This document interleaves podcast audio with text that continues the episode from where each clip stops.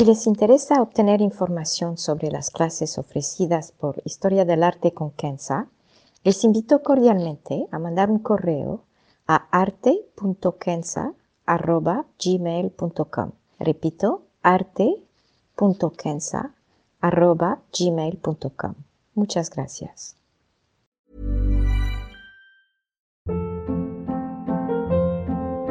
Hold up. What was that? Boring. No flavor. That was as bad as those leftovers you ate all week. Keke Palmer here. And it's time to say hello to something fresh and guilt-free. HelloFresh. Jazz up dinner with pecan-crusted chicken or garlic butter shrimp scampi. Now that's music to my mouth. HelloFresh. Let's get this dinner party started. Discover all the delicious possibilities at hello fresh punto com. Historia del arte con Kenza.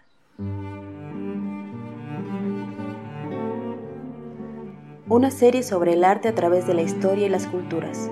Se presentarán obras que trascienden el tiempo por su belleza y por lo que nos cuenta. Obras que encienden el asombro. Buenos días, me da muchísimo gusto saludarlos. Y hoy vamos a ver a Andy Warhol. Le decían el papa del pop art. Es difícil hablar de Andy Warhol por su personalidad tan controversial, pero no cabe duda que marcó el mundo del arte del siglo veinte y vale la pena entonces entrar en su mundo. Empezaré con una biografía enfatizando su infancia que lo marcó enormemente.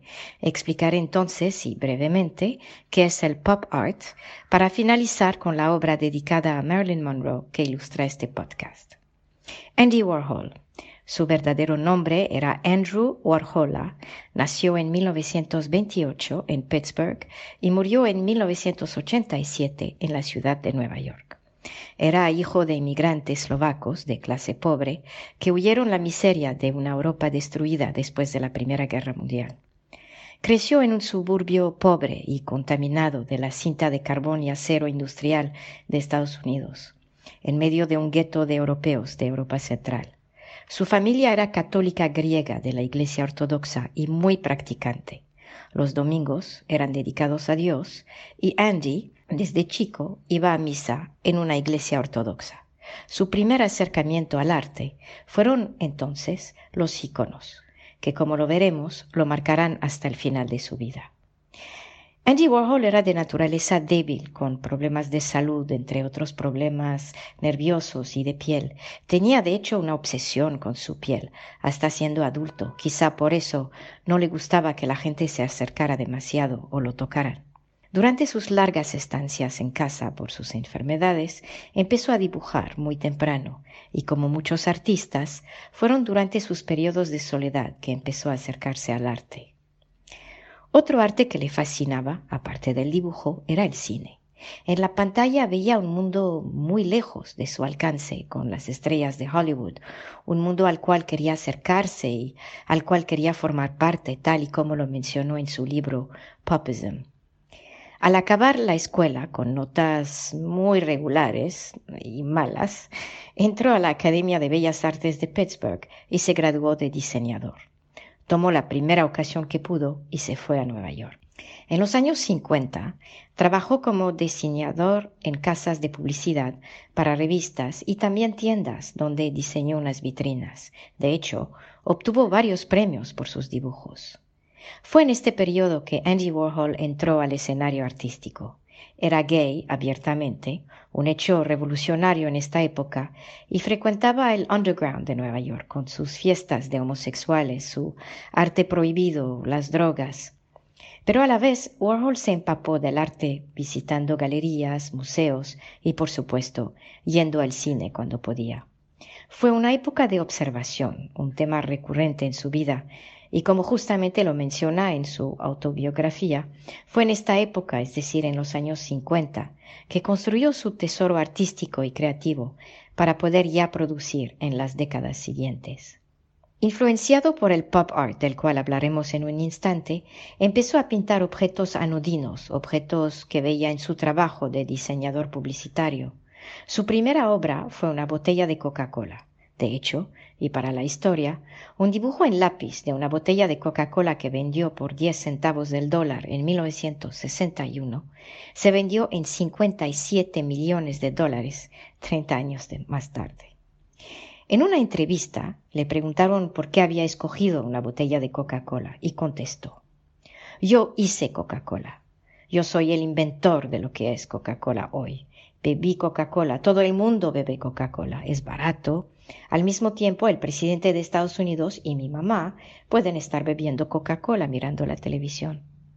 Con el éxito de su botella de Coca-Cola, siguió con su famosa obra de las latas de Campbell's Soup, hoy en el MoMA de Nueva York, pintada entre mil novecientos sesenta y uno y sesenta y dos. Y unos años más tarde, empieza a experimentar con retratos de gente célebre, como Marilyn Monroe o Elizabeth Taylor, reproduciendo el mismo dibujo con variaciones de colores a través de la serigrafía. Era, dijo una vez, una manera de ilustrar el aspecto reproducible y la maquinaria de sus obras. En los setentas, regresará a este método con retratos de Mao Zedong y Mick Jagger. Hablaremos más de esto en la parte final del podcast. Pero mientras se presentaba como parte del anti-establishment, en la última década de su vida se volvió un pintor de pedidos. La mayoría, pedidos de la élite estadounidense que querían un retrato a la Marilyn Monroe de una esposa o un hijo. A partir de mil novecientos sesenta y cuatro y hasta su muerte, Andy Warhol creaba en su estudio, simplemente llamado The Factory, la fábrica, siempre rodeado de otros artistas y admiradores. Esta fábrica se volvió el lugar central de la creatividad artística underground de Nueva York. Se volvió también el lugar de fiestas, fiestas salvajes, como muchos han dicho, con celebridades y alcohol y drogas y sexo. Él simplemente observaba. Como lo comenté, no le gustaba que lo tocara.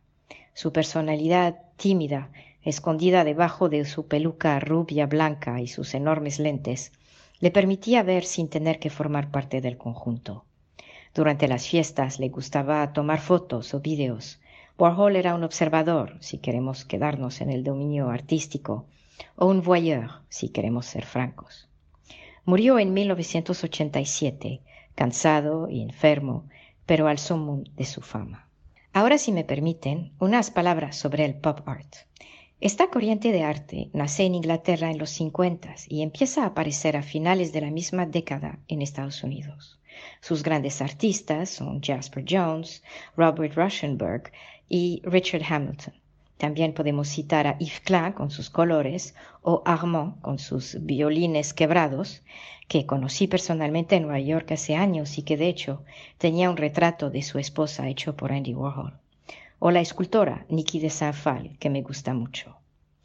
El pop art, que algunos llamaron el nuevo realismo, trata de ser anti-establishment, de ofrecer un arte que no es bellas artes o el arte fino de las academias y de los grandes museos, aunque muchas de las obras hoy están en museos. Los artistas retan el arte tradicional, al representar objetos anodinos y buscando la audiencia de un público abierto, la masa popular que no necesita explicaciones. Es para mí una muestra de un cierto complejo de superioridad, ya que toman como premisa que el popolo, como dirían los italianos, no entiende nada del arte. Provocan entonces al usar temas banales como una escoba en el caso de Jasper Johns o caricaturas en el caso de Roy Lichtenstein. Una característica del pop art es la reiteración, usando especialmente la técnica de serigrafía como en las obras de Warhol. El propósito es múltiple y podríamos citar cuatro efectos de la repetición. Uno, al repetir hay un proceso de empobrecimiento del objeto. Es lo mismo, simplemente repetido y por ende, y de acuerdo a la economía de consumo, su valor disminuye, como la botella de Coca-Cola que el presidente o cualquiera puede adquirir y beber. Dos, hay también un efecto casi cómico al ridiculizar un objeto, al repetirlo, y quizá también ridiculizar al espectador por seguir viendo la misma cosa. Tres, este proceso de reiteración se encuentra también en la nueva música de la época, con las obras muy modernas, donde una misma frase musical se repite al infinito, un poco a la Philip Glass, pero para mí sin su sofisticación. Este tiene un efecto casi hipnótico. Y finalmente, cuatro. Al repetir una imagen es como despertar un objeto.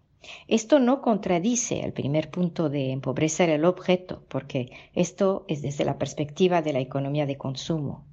A lo que me refiero es que al verlo repetido y en varios tonos y colores, el objeto adquiere vida, cambia y cambia su efecto sobre el espectador. Una lata de sopa ya no es una simple lata de sopa, es una lata de sopa pintada. Y pienso aquí en el «Ceci n'est pas une pipe», eso no es una pipa, de Magritte. Con la biografía de Andy Warhol y los puntos rudimentarios del pop art en mente, podemos ahora acercarnos a la obra ilustrativa. Se trata de una serie de retratos de Marilyn Monroe, parte en color y parte en blanco y negro. Es una pintura de acrílico sobre lienzo que mide unos dos metros por casi tres metros. Se encuentra en el Tate de Londres. Andy Warhol la pintó en mil novecientos sesenta y dos. Marilyn Monroe se suicidó el cuatro de agosto de mil novecientos sesenta y dos.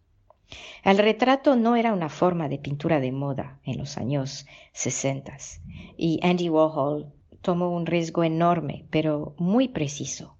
Le fascinaba lo enigmático de las caras, ciertamente el efecto, años después, de estos íconos que veía cuando iba a misa de niño. Y los que estaban en su casa, como en todas las casas de ortodoxos practicantes, como era su familia. El retrato fue un momento clave en la carrera de Warhol, y el espectador ve este magnífico retrato de una de las mujeres más bellas del mundo, ya muerta. Es una cara seductiva, muy de Marilyn Monroe, una cara también inteligente como ella lo era. Warhol la ve y la pinta como pocos la veían en su momento. El retrato era quizá una manera de guardar un recuerdo de este ícono, sí, ícono del cine. Y a la vez parece proyectarla en otra dimensión, una dimensión eterna, ya que hasta hoy en día la mayoría de la gente la reconoce por este retrato. Marilyn Monroe se ha vuelto un personaje mítico, en gran parte, gracias al retrato de Warhol. En conclusión, como se han posiblemente dado cuenta, no se puede hablar de la obra de Andy Warhol disociándola de su persona. Warhol era un diseñador, un creador, un fotógrafo, un cineasta, un escultor, un artista con grandes ideas. Warhol era también controversial, un dandy, un voyeur, un organizador de fiestas. Warhol era una persona que quizá nos hace sentir incómodos, por lo menos en mi caso, pero no cabe duda que era un genio en cómo interpretar y representar la sociedad de consumo que se había vuelto la definición misma de la sociedad humana. Andy Warhol, quien decía que cada persona se merecía sus quince minutos de fama, tuvo sus quince minutos y sigue teniéndolas. Thank you. Muchas gracias.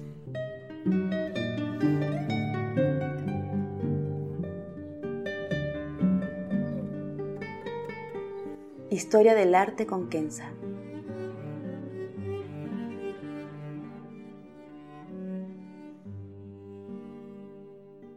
Para ver las obras que se presentan en este podcast y a la vez descubrir otras que podrían despertar su asombro, les invito a seguirnos a través de la cuenta Instagram Historia del Arte con Kenza. Gracias.